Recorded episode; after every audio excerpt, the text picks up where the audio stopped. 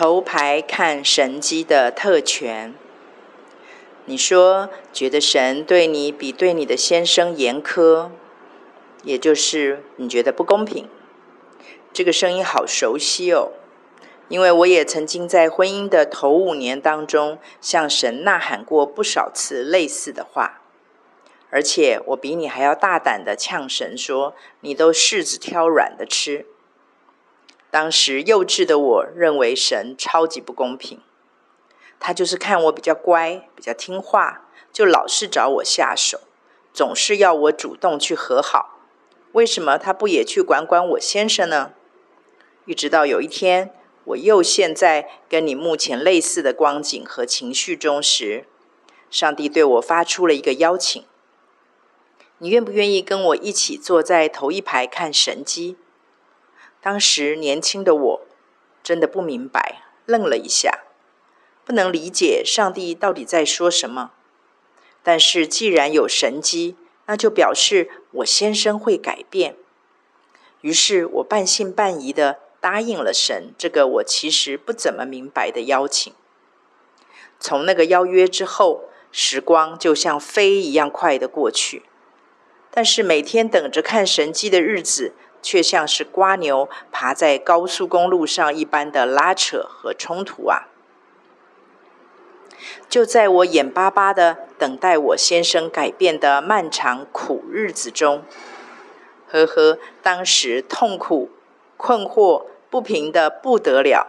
现在我却怎么也记不得细节了，真的就像约伯记所说，就算想起来，也好像流过去的水一样。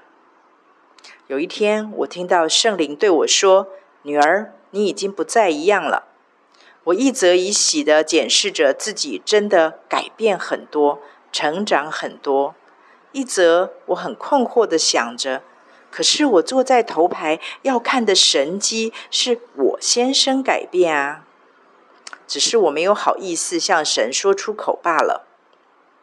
接下来，上帝赐给我的日子精彩到我几乎忘了那个改变、改造我先生的神圣使命任务。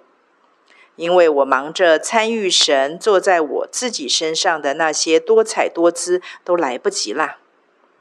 直到有一天，我猛然发现我的先生也不再一样了，但是完全不是照着我原先想的那个卑劣低下、会伤人伤物、两败俱伤的灌木丛后的 B 计划，而是用神那个奇妙无比。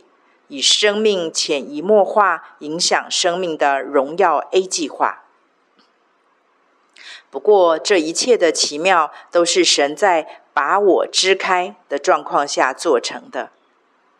原来那个使命感十足的我，才是拦住我先生出不了沉睡洞穴的大石头啊！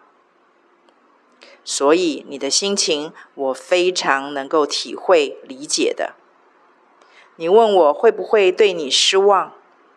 我哪有资格、权利对你失望啊？